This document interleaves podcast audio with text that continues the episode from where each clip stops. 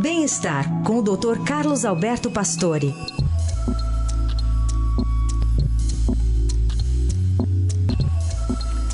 Oi, doutor Pastore, bom dia. Bom dia, Carol. Bom dia, Heisen. Bom dia. Bom dia, ouvintes.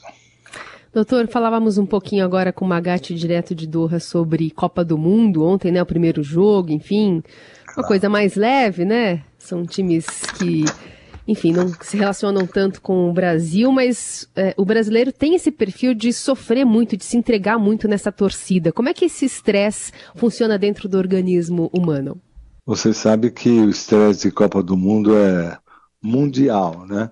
É, não há dúvida que cada quatro anos você passa um período envolvido com futebol. Acho que a maior expressão no futebol é a Copa do Mundo, um mês aí que todo mundo observa. E todo mundo que é especialista diz que o nível de estresse nesse período aumenta muito. E que os eventos do tipo infarto do miocárdio e o acidente vascular cerebral, derrame, também aumentam muito.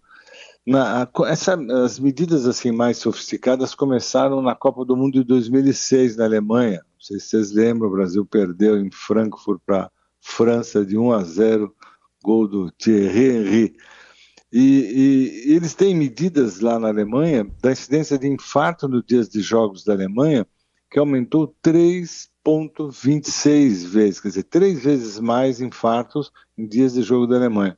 E as vítimas eram, na sua maioria, homens, quase 70%, né? muito maior que no fora da Copa, que não dava 60%.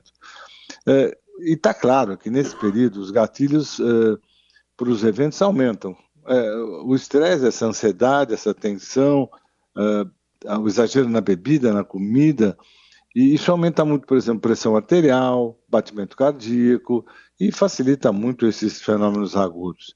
O, o, atualmente, durante esses jogos, já há uma maior vamos dizer, acompanhamento e orientações para os cardíacos que evitam as situações de muito estresse, tomam medicação, se necessário, em horários de jogos. Né? Na dúvida que assim, uma partida importante de futebol dobra a possibilidade de evento agudo. Né? Eu acho que nessa Copa, né, todos os jogos estão importantes. Talvez para cada país aquilo seja uma coisa importantíssima. Né?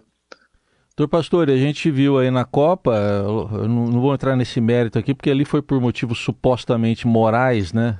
Que proibiram a cerveja, mas e, e essa combinação aqui, cerveja e ansiedade, estresse da Copa, como é que fica?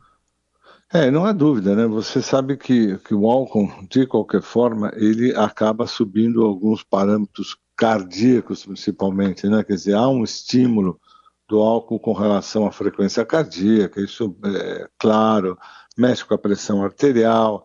E, e o pior que é nesse período é, uma, é uma, um exagero muito grande, as pessoas exageram, e isso pode realmente trazer modificações cardiocirculatórias bastante importantes. Eu diria que para um, um, indivíduo normal, quer dizer, que não tem doença cardiovascular, até uma coisa suportável, os mais jovens suportam isso muito bem. Agora, pessoas que já têm problemas cardíacos não devem mesmo se expor muito ao estresse. Então, pessoas que a gente até recomenda que não vejam os jogos, porque é, há uma ansiedade enorme, há realmente um momento de muita tensão e a repercussão corporal é bastante importante, principalmente no sistema cardiovascular, né, Raíssa?